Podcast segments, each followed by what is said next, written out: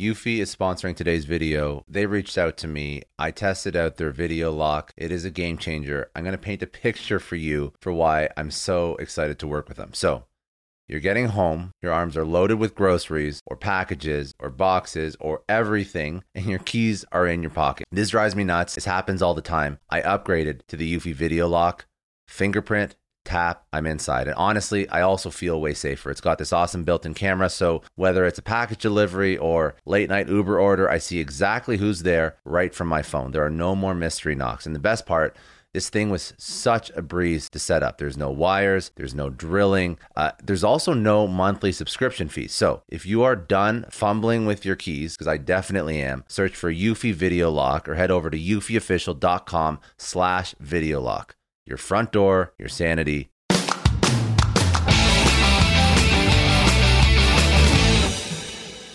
Welcome to the Success Story Podcast. I'm your host, Scott Clary. On this podcast, I have candid interviews with execs, celebrities, politicians, and other notable figures, all who have achieved success through both wins and losses, to learn more about their life, their ideas, and their insights. I sit down with leaders and mentors and unpack their story to help pass those lessons on to others through both experiences and tactical strategy for business professionals, entrepreneurs, and everyone in between. Without further ado, another episode of the Success Story Podcast. Uh, thanks again for joining me. I am sitting down with Keenan Beasley, who is the chairman and executive director of Venture Noire. Now, Keenan is an industry disruptor, marketing executive, and serial entrepreneur with more than a decade of consumer marketing experience. After leading billion-dollar brands at Procter & Gamble, uh, Reckitt, Benckiser, and L'Oreal. He launched the marketing agency uh, BLK Box Black Box in 2014. His mission was to build a company focused on understanding how people were influenced and apply those insights to deliver growth for brands. Now, like I mentioned, he currently serves as executive director of Venture Noire. We're going to go into what that's all about. Um, he is a Walton Family Foundation grant recipient. Uh, Venture Noire is a diversity, equity, and inclusion partner helping entrepreneurs of color with non dilutive grants and mentorship to launch and scale successful businesses. Born and raised in LA, uh, Keen's a proud graduate of the United States Military Academy at West Point. Uh, very excited to chat. Thank you so much for joining me. Oh, thank you for having me. I appreciate it, Scott. Uh, it's my pleasure. It's my pleasure. You have an incredible career. Um, you're you're doing a lot of good work, but I want to, you know, to tee these up. I like to sort of go through the origin story. So walk me through your career and how you got here and wherever you want to start is fine because you've done a lot so i don't want to i don't drag it out but i think there's a lot of really good experience that you, you have and i want to sort of like we can go through that and i'm sure that sort of impacted what you're doing now yeah you know i look i think the easiest thing to, to start is is the fact that you know i grew up as a as a football player right so that speaks to a lot of uh, my philosophy and the way that I shape things. Obviously, you can see the helmet and the, and the football back there, but you know, for me, it was it was this this pattern around discipline, um, hard work, and, and teamwork. So you know that is what you know carried me through to, to West Point and and you know where I was a D1 football player. Um, you know after West Point, I got into the business sector and and really I, I found myself in marketing. Um, and I think it's a weird transition for people to go from West Point to engineering school into marketing. But uh, again, for me, it was around teamwork, right, in service. And and that's what the military teaches you.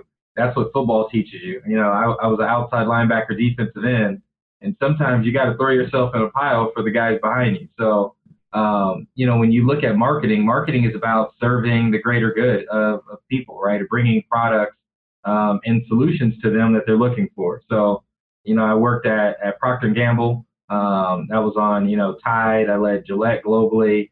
Uh, ended up at Reckitt Benckiser where I led uh, Lysol globally, Lysol Dettol, um, and then was the youngest vice president over at L'Oreal on on Garnier. Uh, and all of that taught me just were the insights around humanity, right? How people are operating um, and what you need to do to serve them better. Um, and so, you know, for me, what I've done is is really dedicate my life to service. Um, that's what took me to Venture Noire on a way to serve entrepreneurs to do a lot of what I've been doing. You know, I'm now, this is my fifth company uh, that I've started, which is Supply Factory Brand. So we have an amazing hair care line. Um, I have a cannabis business. We've gone through all the stages, right? I've bootstrapped businesses, I've raised venture capital, I've done the friends and family rounds, I've taken out loans, I've done, you know, all of the, the tough things that we do as entrepreneurs. And, you know, I wanted to create Venture Noire to, to help more folks go through that process, right? Help navigate those seas, uh, for lack of a better word. And, and that's been really rewarding. So really exciting to do that. No, it's a it's a really impressive career, and, and I appreciate you sort of uh, lining up your experience. Now, when you when you launched uh, Venture Noire, what were the types of entrepreneurs that you you were working with? Was there a certain um, a certain industry, a certain type of entrepreneur? Uh, was it was it literally anybody who just needed some extra help, needed like a, a little bit of a leg up that you would take on? What was the sort of the core customer for Venture Noire? You know, when, when I when I was coming up with the concept, it was the question I kept asking myself was, how come there's not a black Zuckerberg or Bezos, right? These moguls, right, in the epitome of entrepreneurship. I wasn't seeing that in the black community that I could point to, right? That really had the liquidity event. And when I say, you know, the the the top of the you know mountain for an entrepreneur is to go public or or get acquired. Um, and I wasn't seeing that right? And I said, okay, there's there's an issue. So I had to start looking at the pipeline. Um, and one thing that I've always been taught by my dad is you just you need volume, right? So you need you need more. So Venture Noire is a venture catalyst organization. It is about creating and stimulating more businesses. Where I saw the gap was at the very early stage. So people that are considering becoming entrepreneurs, right, that are working corporately like I was and looking at making the leap where we've done some programs. Folks that have just cracked their business plan and are stuck trying to figure out how to get started and where to go. Um, a lot of what Venture Noire is about is eliminating that blockage, right? To just get you through that first rung so that you build some momentum, build that MVP, get in front of investors, and now all of a sudden the experience becomes much more familiar. And and that's why you see people do these things over and over and over again because entrepreneurship is so familiar right? Like I said, I'm 36 and I'm on my fifth company, and it's just because that's just who I am now. So the fear of starting, I don't have. I'm just like, I'm starting. Um, yeah, I was, I was, actually, I was going to mention, man, I, I didn't want to say anything, but I'm like, shit, you look young for these roles. Like, how like, you look, you look like good job, bud. Like, like congratulations. No, There's a couple uh, grades in there now. I got a couple, but not too bad. So, but as you as you built this out, like I, I was looking on the site, and you said for Venture Noire, there's three uh, three resource pillars: uh, curriculum, community, and access to capital. Absolutely. Is that when I look at when I think about an entrepreneur? Curriculum, the knowledge, access to capital is obviously important. I feel like community is something that isn't focused on enough. Is this the community in your mind? Is it like an incubation program? Is it somebody who has gone through the same life experiences? Is it somebody of the same color, understands cultural background or nuances? What's community that you would bring to the table? Because that's the one piece that I, I don't know well. No, no, it's it's, it's a great question. Um, it comes from the philosophy really that you know density breeds success. So it's it's the idea of a strip mall, right? So you know here here in America we have strip malls where you know, you have one company that's doing well. Well, those companies that are around it tend to get some of that, you know, uh, uh, fall off uh, traffic, right? And they tend to have better sales revenue because of that, just from sheer proximity. So a lot of what I think was lacking in in the you know uh, underprivileged or underserved or minority communities was that density of creation. So there was no uh, Silicon Valley with with diverse Black and Brown entrepreneurs. So we have to build those ecosystems. And what ends up happening is you start to rise then collectively together. You share experiences, you share resources, tips, but you also can share talent, right? A lot of times the, the, the failure rate of an entrepreneur is incredibly high. Um, but in order to recruit those people, they need to feel like, hey, well, if that company doesn't work out, is there another job nearby that I can get? That's the unknown thing about, you know, Silicon Valley you join a tech company up in San Francisco, right, or in Menlo Park. Yeah. Hey, that company fails. You got a thousand other startups that just raise capital that you can jump over to. You can walk down the street and get another job. absolutely. So that's part of what that community is, right? It's a way of sharing resources, but it creates a bit of safety um, and familiarity. And and why? This is this is a big question. I guess I don't want to I don't want to make this question too big, but when there's a Y Combinator, or in Toronto where I am, there's Creative Destruction Labs, there's, and there's a whole bunch of other types of, of these types of programs. Y Combinator is probably the best known. At what point does an under an underserved or an underrepresented group fail at getting into a Y Combinator? Is it when they're very young and they didn't have the educational circumstances to facilitate that or enable them to get to the point where they felt confident or competent enough to apply? Is it at the very last point where um, there's, you know, maybe perhaps not the ability, I don't know, I want to say racism at that level where they're not being accepted? Are they getting accepted, but they just don't feel like they have a lot of peers represented in the same group? Like, what's the point that the traditional venture capital or incubator programs fail uh, underrepresented uh, uh, individuals? A lot of it is confidence. So, so what I found was, you know, a lot of these minority entrepreneurs just were insecure in the process because they didn't know anyone else who had gone through it.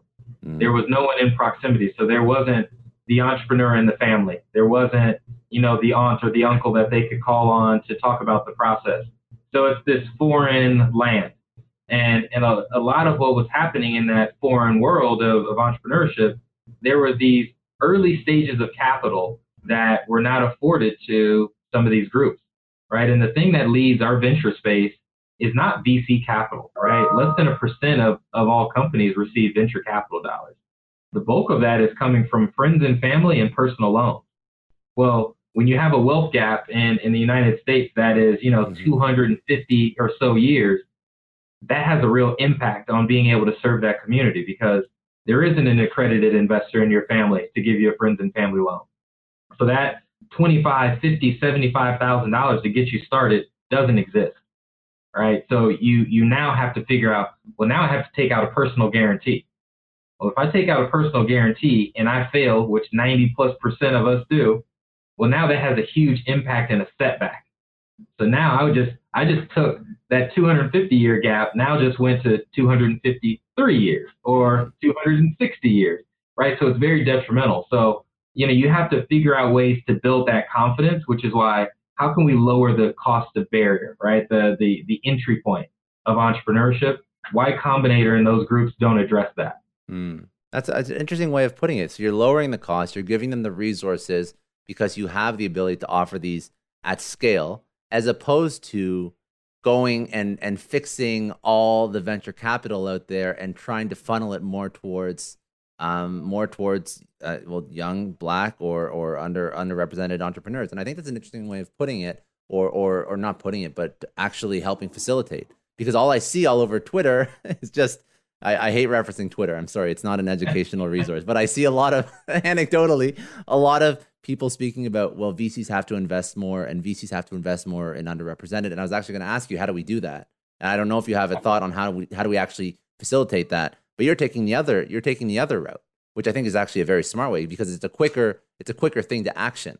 You don't have to change you know the the whole cultural of a certain VC group that doesn't invest in underrepresented. You just you can enable them with the tools and resources you already have at a much cheaper almost like wholesale rate is the best way to put it. Yeah, I mean, look, venture capital is is a formula, right? So there's there's a way to hack that, um, and so they're investing in very like-minded companies and and a profile of people. You know, if you're a Stanford dropout and you want to start a company, you'll probably get a million dollars, right? Just just by saying you want to start a company. Um, and and you know the the minority communities, you don't have that familiarity. So I had to address that in a different way. Um, and, and, part of what I feel the responsibility with, within Venture Noire is to make the process of entrepreneurship in the underserved community and make it more familiar with mm-hmm. that investment community. So invite those venture capitalists into workshops. Let them see the innovation, right? The creativity, the thought. Now let's give that then innovator the process and the formula and how to package and sell that idea. Um, and that's just part of the work that we have to do. Um, and it's, it's, it's tough, but you know, I can give you look, you know, I don't want to go on too much of a tangent, but I think what you also find in a lot of minority-based communities is the easiest thing to start with very little capital is a service business. A service business does not require venture capital because it doesn't scale in the same way. Well, so they probably won't get venture capital because they want that. They want that exit. Exactly. So so that's why when you when you look at a lot of, of minority founders, they're just they don't have the right businesses for venture capital. Um, you know, now if you you transpose that with you know a guy like my friend Rodney Williams with LISNR, it's a technology, right? It's it's a beacon tech. So people get that. It's told in a very uh, clear narrative that is modeled after a lot of what Silicon Valley uh, has done in the past. I'm not going to say it's ever easy to raise capital, but he has a much more a much better chance mm-hmm. than somebody that is starting an agency, like was my first business. My agency would never raise venture capital. And where and whereabouts like where are you finding entrepreneurs? Is it uh, you know what's your best audience that will have the best chance of success? Is it people in universities or are there individuals that are later on in their career? Where are you sort of finding your your group? I think the, the great thing is the entrepreneurs find us because they're just so curious. So a lot of you know the work that we're doing and and and why we you know are constantly trying to raise sponsorship dollars is we need to do more events, more activities, um, more and ways that people can then yep they can find us and and they reach out. So we've done some great things with colleges. Um, have a great partnership with USC. We've worked with TCU with in, uh, um, uh, internships, University of Chicago, et cetera. Um, I've even done some talks at West Point, and people don't believe they have an amazing entrepreneurship community there. Um, so colleges, absolutely. But then I think there's people with that real expertise from some of these companies that would do well in a startup environment, right? That I think they could really start to shape a culture because they have that technical expertise. Mm-hmm. So I'm also looking at bringing some of those folks over. Um, and then I think you have your influential leaders, right? Your cultural leaders that I call it, right? People that start trends. They may not have the technical ability, but they have the the means to get reach and attention, which is also needed for success. Well, now I'm pairing them with a technical expert, and now you have a really cool team um, to build from. So yeah, we we look everywhere. Uh, no, I think that like this is like obviously like a uh, a small a small fix or a small step in the right direction. Like there's so many things that have to happen, and there's so many I guess replications of your group, or or, or you have you yourself have to scale to the point where this can sort of a, uh, a, you know act like a group the size of a Y Combinator to to really start to invoke meaningful change at a at a at a national level and then eventually international level. But I'm I you know I think as we look at I, one one thing I've seen and I think everyone's seen the news is LeBron James and Maverick Carter doing the hundred million dollars investment into building their own I guess coined the phrase media empire. What where do you where how do you continue the momentum of you know yourself you're building out Venture Noire LeBron and and Maverick they're building out their own thing and you'll you'll probably see some of this stuff and it seems very relevant right now and topical right now but how do you maintain that momentum and passion and and just will to get people to do things a little bit differently, take on new initiatives like yourself, a leader in the black community who's starting this this thing. How do we continue that momentum? You know, I, I, have patterned my success just from a, a bit of fearlessness and volume, right? I'm not afraid to work and just work really hard. So again, for me, not everyone can raise a hundred million dollars, right? LeBron can raise a hundred million dollars because frankly he has a hundred million dollars. Uh, didn't have to raise anything. uh, yeah, so so that's that's um you know that's a feat that's uh, a, a, a, a little different for him than say your average entrepreneur. Um, but what I think we can do very easily is is create more more small businesses, right? So you know I I, I think we've touched a thousand small businesses and and and black owned and black and brown owned uh, companies in the past year. I think we can replicate that, and I, I, I feel that we can help. You know that that scales, right? So I, I wouldn't be surprised if we did 5,000 next year with more volunteers and more donations. Um, and if you create 5,000 new businesses across the country, let's just say a couple of those break mm-hmm. free, right? And they then raise an A round and maybe take on $5 million and $10 million. Well, then that group's going to raise. That's how it starts, right? That's how you then build a Y Combinator. It's, it's volume. Uh, and so we have to start somewhere, and, and we're just, you know, we've taken the first step, and, and now we need some help taking another couple of steps, but hopefully some corporations come in and they want to start donating, um, and, and that'll build the momentum even more. But, but volume for sure and I think that like you know I, I see some and the only reason why I focus on momentum is because I see a lot of like see a lot of knee jerk reactions to social change. And it worries yeah. me because the second somebody takes a knee jerk reaction, I hope they don't think I'm good. I've done my bit. I've liked my post. I've posted my black square and that's it. And that's a really dangerous feeling for somebody to have that they've yeah. made a change by doing nothing.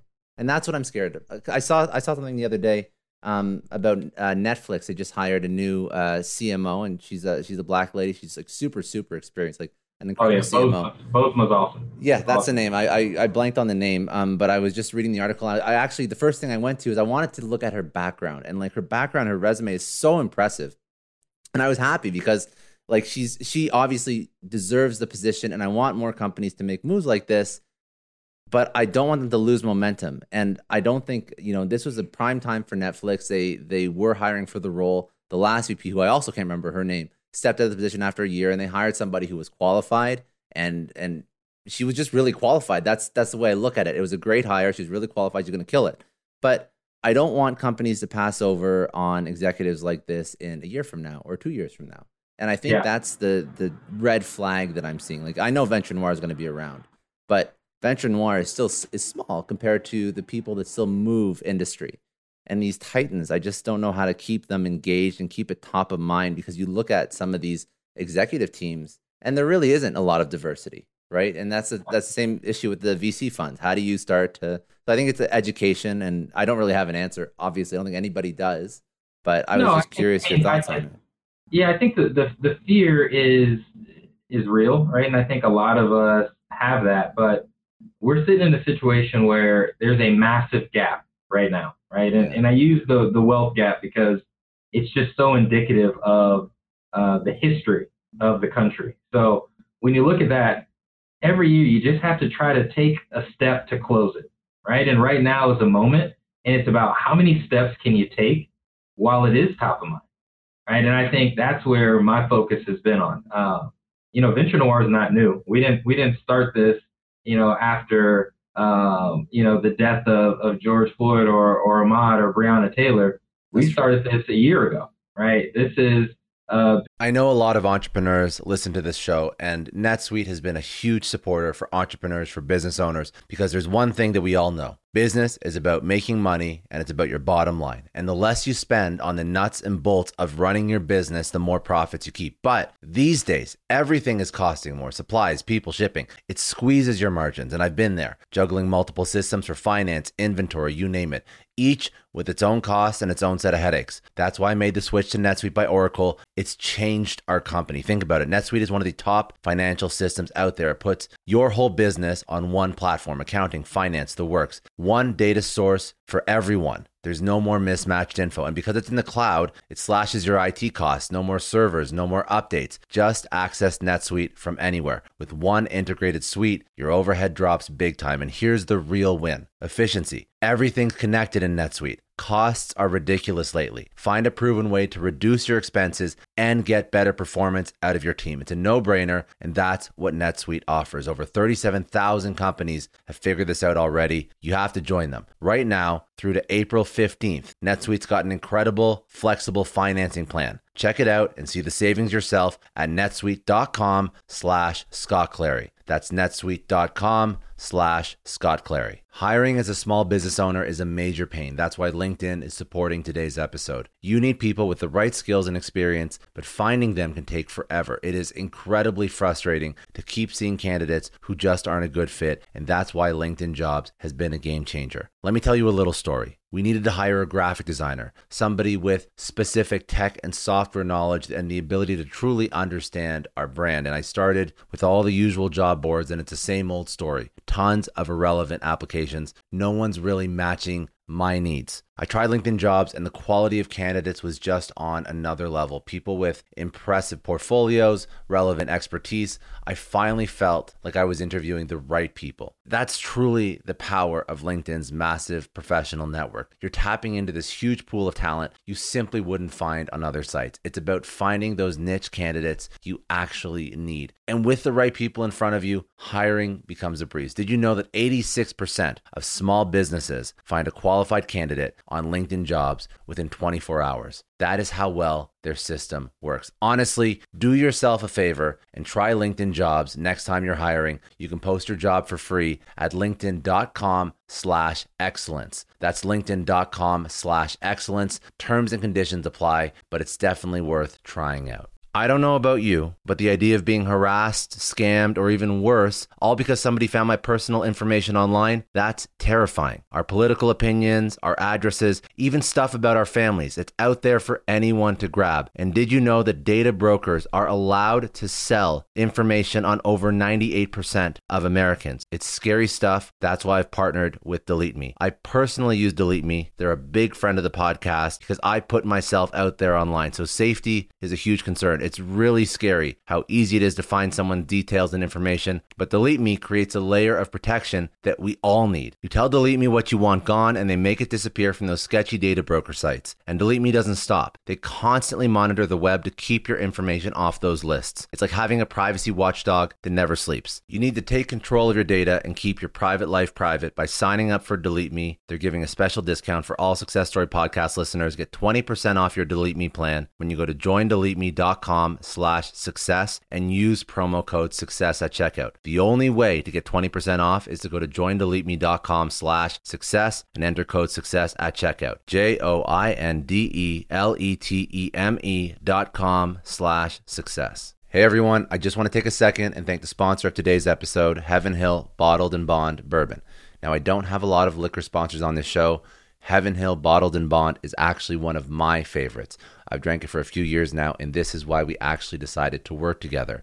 Heaven Hill Distillery, family owned since 1935, is a great entrepreneur story too. So there's five brothers. They filled their first whiskey barrels back in 1935, and their legacy still lives on today. Heaven Hill Bottled and Bond is aged over seven years. That's three more than required by the Bottled and Bond Act of 1897. This means the best quality, the best purity, and the best consistency. This is not just average bourbon. It's the winner of the double gold medals at multiple 2023 World Spirits competitions, and they've won the very prestigious Triple Still Award. It's a very big deal in the liquor and bourbon world. Heaven Hill Bottled and Bond boasts an exceptionally smooth oak flavor, while its aroma offers a sweet blend of caramel and smooth vanilla. If you love bourbon, you need to try Heaven Hill Bottled and Bond. Available nationally, look for a bottle at your local store. Heaven Hill reminds you to think wisely, drink wisely. Think back to your last few days in the office. Did any of them leave you feeling really accomplished? Not the kind of day where you're running around like crazy, but where you've made real progress on something that matters. Because being busy doesn't always mean being productive, and I bet you we've all been there. And maybe it's time to rethink what it means to get things done. Today's episode is sponsored by Belay, and what they help you do is instead of getting sucked into emails and to do lists, they help you delegate tasks and focus on big goals. They can connect you with top notch US based talent who are ready to take on those time consuming tasks that bog you down. Let's be real, there are way more important things you could be doing than bookkeeping or wrangling a packed inbox. They have virtual assistants to handle all of those pesky administrative tasks, or accounting professional to take care of all your financials. But here's the best part you don't have to waste weeks searching for the right person. Belay's personalized matching service works quickly, sometimes matching you with the right talent to take stuff off your plate in under a week. Are you ready to try a different way of working? Check out Belay's list of the top 25 things you can delegate to a virtual assistant. It might just change your business and your life. Text success, that's S U C C E S S, to 55123 to get the list and to start transforming your to do list with Belay. It's been a passion of mine. I've been teaching at USC for six and a half years now for free, donating my time um, to help this. So, and, and there's people that have been doing it for decades. So, you know, now we're just starting to get the attention, and I think it's about building on that momentum, uh, which is what you're talking about, yeah. to close the gap a bit more in this time period. And now what happens is you get 10 companies to get through and raise some amazing Series A, five companies to raise a Series B, yeah. two. Well, those companies then become really successful. Now you have a pattern of success. It opens the door then for that, you know, college student or that college dropout, um, for that matter, that looks a bit like me, who has a great idea, is extremely passionate, you know, and now there's somebody that may want to take a chance and and and make that first investment, which all entrepreneurs end up taking, right? Somebody takes a chance. So I, I'm actually uh, really excited about this time um, to see what's going on, to see the attention. And I think people are going to make some huge strides. I, I appreciate you breaking it down and, and going into this because I know it's you know every time I go into to social issues it's so it's topical right now but it's it's it's it's a tough discussion to have because I think like you mentioned like we want to sort of leverage the momentum and and it's sad that there wasn't momentum already. Like it's sad that there has to be that that that spark that ignites a fire for my goodness for for a, for an executive to be hired into a role that she should have been hired in or for more programs to start up or for VCs to start looking at investing in underserved uh, minority groups. Like it's it's very sad. And I just you know to, to speak about it, and I appreciate you going through your with Venture and Noire and whatnot. Um, and I, I hope that it's you know I hope it's not you know sensitive to you because you did you were doing this before, and I don't want to I don't want to make it seem like it is something that came to light now, and that's very important for me too because this is a great program that was already sort of uh, thriving beforehand. Um, well, you know, that's the goal of, of an entrepreneur, right? We are we're supposed to see a world that doesn't exist. I like that a lot. That, that, that's just that's our job fundamentally. So you know, um, I don't spend a lot of time dwelling on problems or or in the past. I'm I'm a, a student of history, right? Because the the learnings there are amazing. But um, I, I think what I'm focused on, what our company is focused on, what I see entrepreneurs every day focus on, is creating things that don't exist. Um, and so, you know, if we're not seeing that equality, then okay, we then try to solve for that. Right? And so my attempt was I thought it was a pipeline issue. I thought there we need more volume of people going in there. But what happens with volume? You get more successful entrepreneurs. A lot of these C-suite executives were acquired. Their companies were acquired. Um, and through those acquisitions, they then take those C-suite positions at these multi-billion dollar behemoths. So I, I see a lot more of that. You know, Tristan Walker, great example. Um, started Walker Co. with Bevel, um, was acquired by Procter and Gamble. He now has a great board seat, right, with some companies. So you know these things start to move, but um, we can't we can't ignore the early stage. Uh, and and I think with that we're going to start to see some change really quickly here.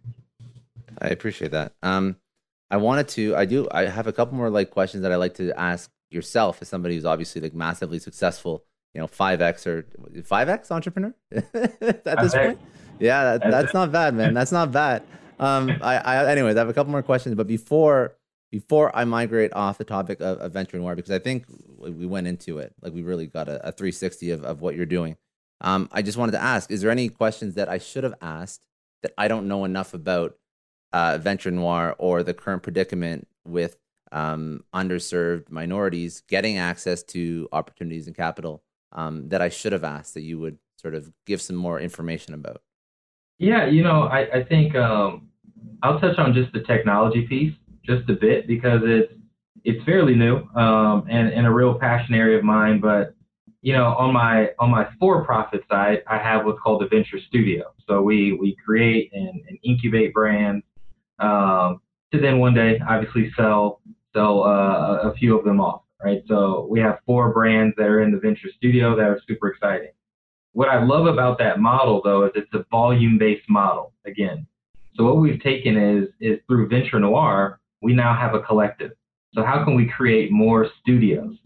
So those studios then scale. So instead of helping one entrepreneur, we're helping five companies get started that are led by diverse entrepreneurs. And that piece is called Spectra, which is a, a, a very exciting portion of the business now that is all around this idea of an innovation collective mm-hmm. that we're able to do to to rapidly create um, where I think this has gotten even more exciting is we invite the large companies to share openly some of their problems, things that they're looking to work on. So we invite Walmart to the table. We invite Procter and Gamble and J and J and L'Oreal to, to the table to share. Well, what are some of the challenges that you want to see solved? Right? You have an unlimited vendor network and resource pool, but you still have things you want fixed. Well, let's take those problems, let's throw them over to entrepreneurs and see what they come up with. And that ecosystem and, and communication has been really excited. It launched last month, um, and, and we're excited to take that one forward. But it's really about taking technology and doing it in a true ecosystem of shared resources um, around this idea of the venture studio. And is this? I just want to understand the tech a little bit more because I actually didn't know. I didn't know this piece. Um, so the tech itself is it like a, a portal that people go into and they get resources yeah. and and and that's that's just a that's sort of like the that would be the curriculum or the the knowledge base, right? Absolutely. So so it's it's both a portal and a community. Okay. Um, and, and, a portion of it because all of Venture Noire still has a portal and a database, but Spectra specifically is for those venture studio owners to come in and be able to communicate and share experiences. Because what they're doing is, you know, you look at my studio, there's there's eight amazing entrepreneurs that are in my studio that are working on things. Mm-hmm. Well, my job is to go and find stuff to stimulate idea and creation for them. I now can work with other studio founders, work with corporations to bring those ideas to them because their job is they want to they want to solve problems. Yeah. An entrepreneur needs something to solve. Uh, and so what we're doing there is bringing in more problems in a very uh, tight community. That's amazing. So that's how you scale a venture capital or an incubator model. You literally are creating these little micro communities of shared of shared resources and talent across like what how how big are you now right now? Right now, there's eight venture studios in there. Um, what we found US. is only about that's U.S. There's actually only 15 black-owned venture studios in the country um, and we have eight in the collective. Hmm. so that's um, uh, it shows you like that's why when you when you talk about this stuff, like I feel like oh, am I ignorant? Have I just not heard of other like studios or like incubators? But if there's only 15 in the whole country, it's obviously there's not enough. There's not enough done yet, especially when you like you yourself. You started this. You started this a couple years ago, and you are half of them now. less less my bad I mean, math. No, you know, it's it's uh it, it's always humbling when you look at the space and and again the gap right that we're trying to yeah. close. There's roughly 150 black entrepreneurs that have raised over a million dollars. So it's always weird to think of myself in a group that's only 150. You know, yeah. I, I think I think I have 250 friends in my phone. Yeah, yeah, know, so, yeah. So to think about the the country, right? Those those stats and numbers are are that's alarming. Insane. Uh, that see, yeah. that's what really drives it home. Like we can talk all day about like underserved and not you know not having access to capital, not ha- and but like the second you say numbers, that really drives it home because think about think so 150 and what's the time frame? Uh, that's that's ever. Dude. That's not yeah. cool. No, that's really not. I mean, you know, venture capital in itself is not like that old, right? Uh, but yeah, again, but when you start to put the numbers behind it, yeah, when you start to put the numbers behind yeah. black-owned founders, you know, that are raising over a million dollars, it's it's tough because if you think about, you know, the average beauty brand, for example, it's about a million and a half dollars over the first two years. So that means that entrepreneur who starts that business doesn't even get that amount. They're now trying to figure out how to get growth, take out loans, personal loans, right? They're doing a lot of other things to get to those, mm. uh, to get to that money. Um, what it also does is it starts to handcuff you, right? Because you now are not well capitalized, right? A great business, we've seen tons, you know, you follow the IPO market, a lot of these companies have operated in the red their entire time, which means they're very well capitalized, mm-hmm. where they can focus purely on growth. When you're an entrepreneur that has to worry about payroll, um, and, their own bills, you, you have to worry bills. about a profit. Absolutely. Yeah. When you have to do when you have to be profitable out of the gate, not too many businesses can build tech and be profitable year one, right? That's a that doesn't even exist. So you have to start to pump in capital into these entrepreneurs and these businesses. So uh, we got a lot of work to do. we have a lot yeah, of work to do. Yeah, you got a you got a lot of work to to get it to a point where my goodness, 150. That's that's just not normal, and that number is really. It's. I'm sorry. I'm just really surprised, and uh, that's just really not okay. Um, well, you're doing good work. I think that you know, if anything, I hope that this. I hope the podcast gets you a little bit of of coverage because I've worked with. You know, I just have a soft spot for entrepreneurship.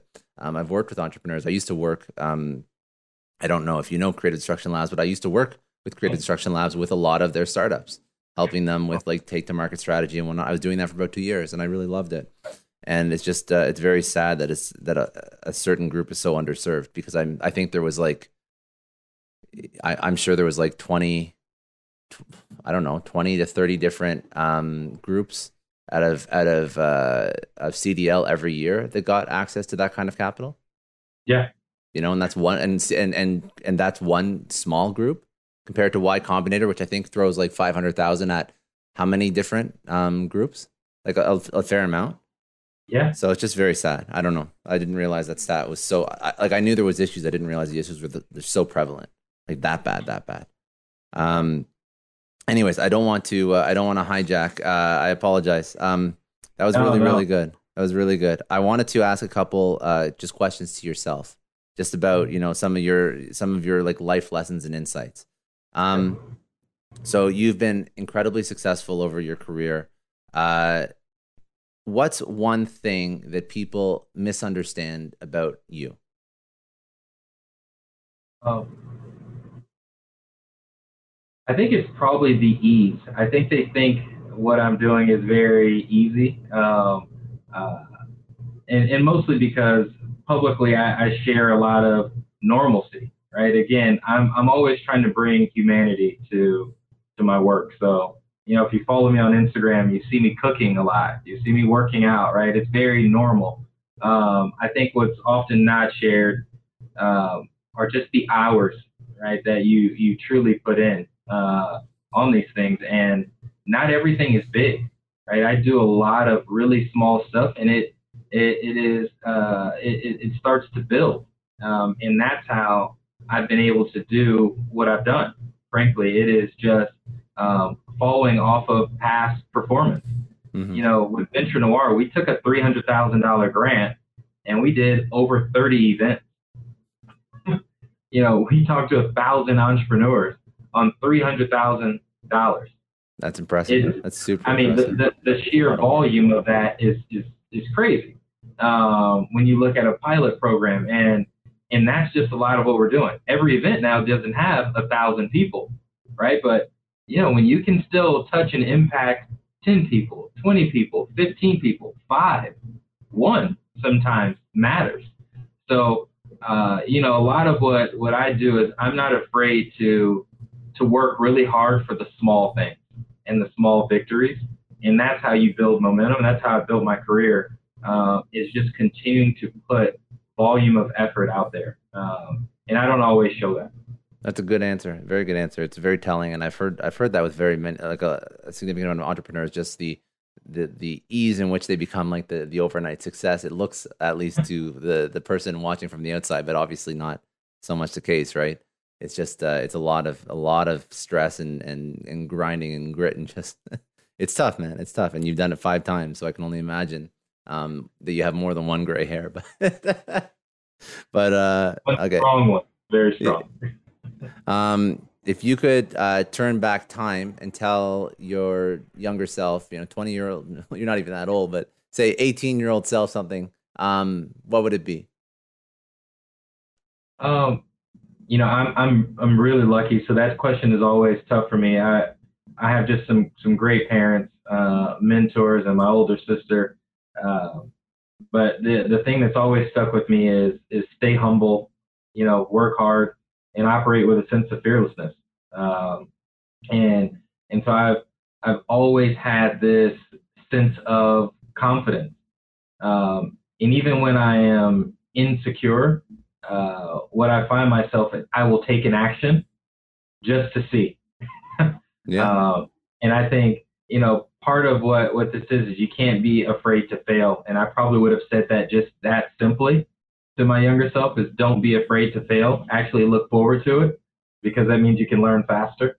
Uh, and I think it would have helped me just push just a little bit harder. I think I still had some, I still had a little bit more in me.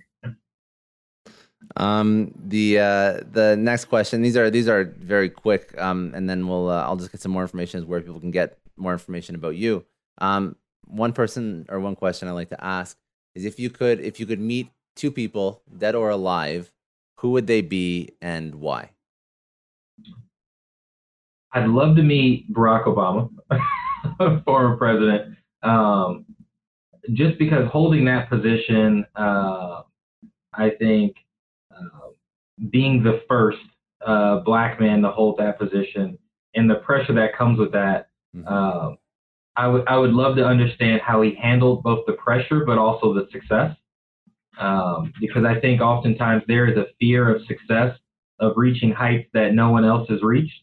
Um, you know, it's one thing. You know, there's a fear of being the first person in college in your family, or being the first millionaire or billionaire. Well, you're the first president. Pretty big deal. It's a pretty, it's a pretty big deal. Yeah.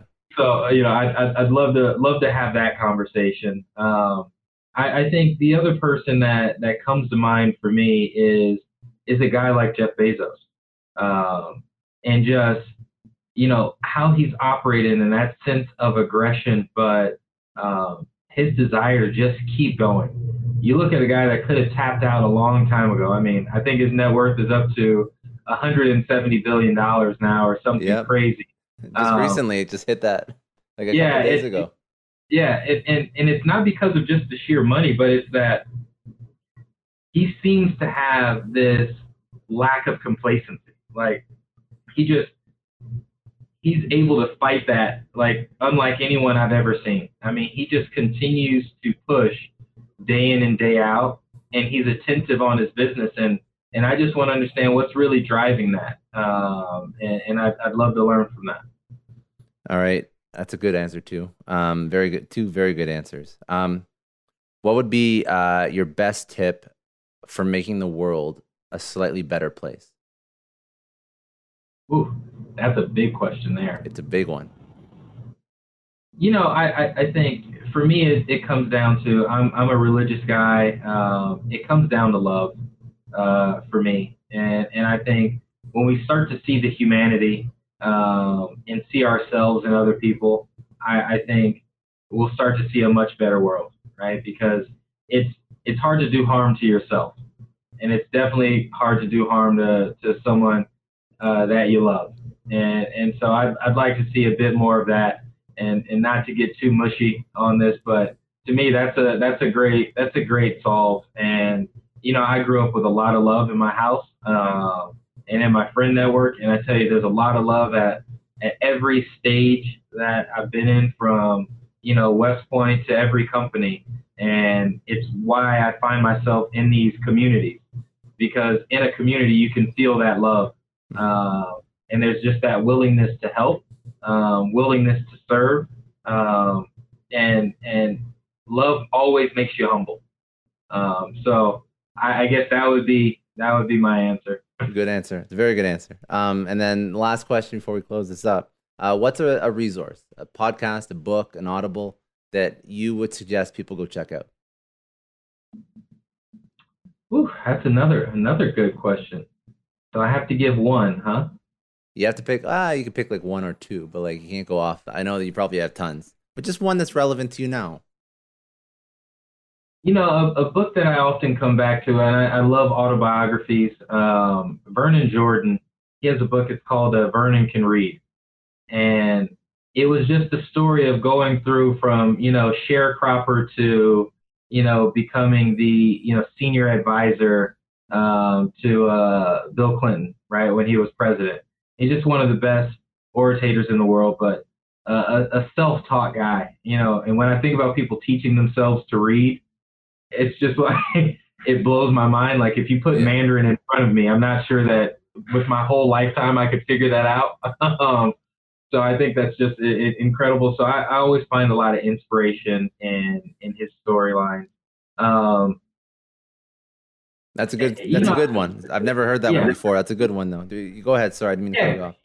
No, because I don't want to go into business books. I think there's so many of those, and, and I actually learn the most through application. So I'm I'm a I'm a big fan of autobiographies. Good. So very good. Uh, I, I love to learn from people's life and, and their experiences, and then I can take from that and apply it to my life and my scenario. Um, last question would be: Where do people go to get more about Venture Noire, about yourself, um, and what you're doing?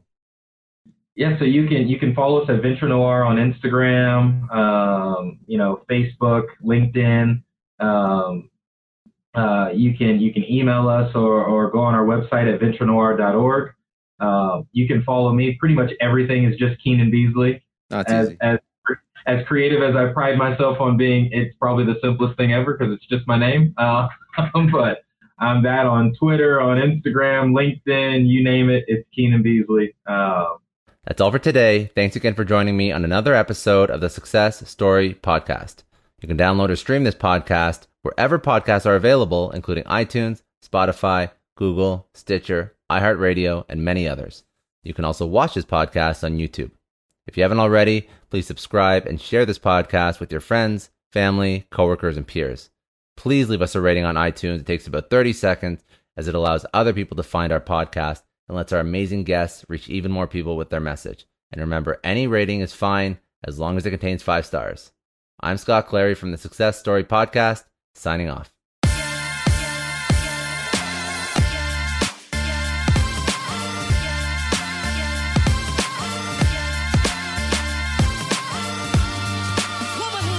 I know a lot of entrepreneurs listen to this show, and NetSuite has been a huge supporter for entrepreneurs, for business owners, because there's one thing that we all know business is about making money and it's about your bottom line. And the less you spend on the nuts and bolts of running your business, the more profits you keep. But these days, everything is costing more supplies, people, shipping. It squeezes your margins, and I've been there, juggling multiple systems for finance, inventory, you name it each with its own costs and its own set of headaches. That's why I made the switch to NetSuite by Oracle. It's changed our company. Think about it. NetSuite is one of the top financial systems out there. It puts your whole business on one platform accounting, finance, the works, one data source for everyone. There's no more mismatched info. And because it's in the cloud, it slashes your IT costs. No more servers, no more updates. Just access NetSuite from anywhere. With one integrated suite, your overhead drops big time. And here's the real win efficiency. Everything's connected in NetSuite. Costs are ridiculous lately. Find a proven way to reduce your expenses and get better performance out of your team. It's a no brainer, and that's what NetSuite offers. Over 37,000 companies have figured this out already. You have to join them. Right now, through to April 15th, NetSuite's got an incredible, flexible financing plan. Check it out and see the savings yourself at netsuite.com slash Scott Clary. That's netsuite.com slash Scott Clary. Hiring as a small business owner is a major pain. That's why LinkedIn is supporting today's episode. You need people with the right skills and experience, but finding them can take forever. It is incredibly frustrating to keep seeing candidates who just aren't a good fit, and that's why LinkedIn Jobs has been a game changer. Let me tell you a little story. We needed to hire a graphic designer, somebody with specific tech and software knowledge and the ability to truly understand our brand. And I started with all the usual job boards, and it's the same old story tons of irrelevant applications. No one's really matching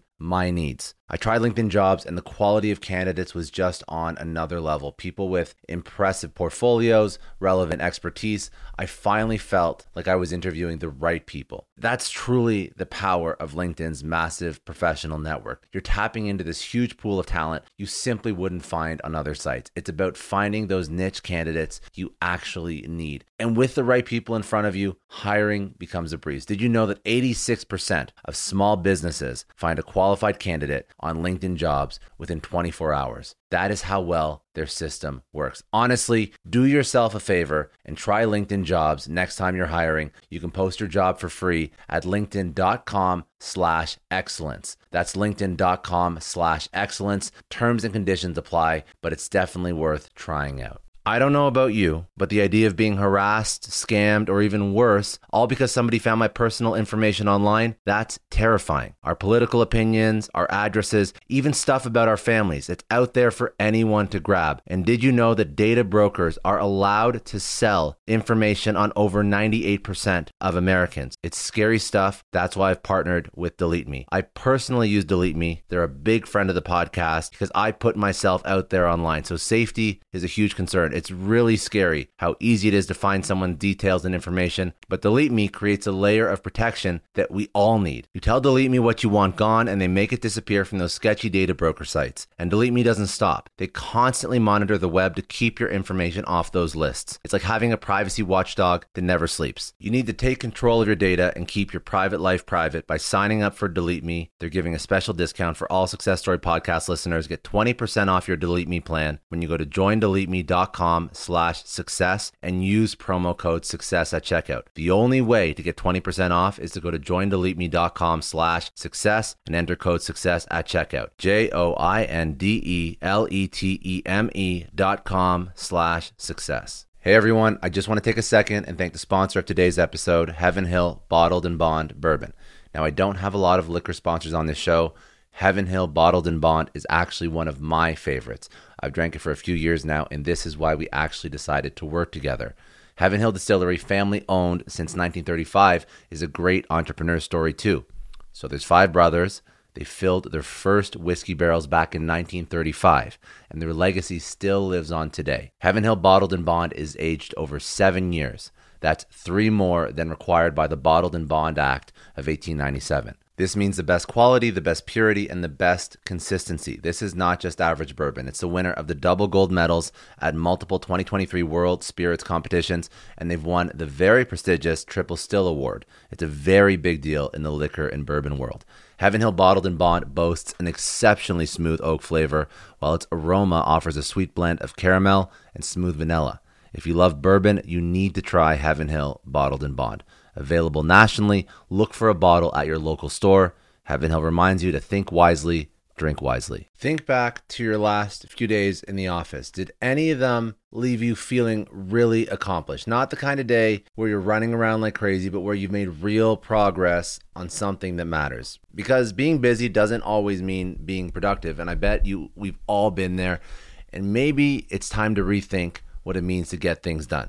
Today's episode is sponsored by Belay. And what they help you do is, instead of getting sucked into emails and to do lists, they help you delegate tasks and focus on big goals. They can connect you with top notch US based talent who are ready to take on those time consuming tasks that bog you down. Let's be real, there are way more important things you could be doing than bookkeeping or wrangling a packed inbox. They have virtual assistants to handle all of those pesky administrative tasks, or accounting professionals to take care of all your financials. But here's the best part you don't have to waste weeks searching for the right person. Belay's personalized matching service works quickly, sometimes matching you with the right talent to take stuff off your plate in under a week. Are you ready to try a different way of working? Check out Belay's list of the top 25 things you can delegate to a virtual assistant. It might just change your business and your life. Text success, that's S U C C E S S, to 55123 to get the list and to start transforming your to do list with Belay.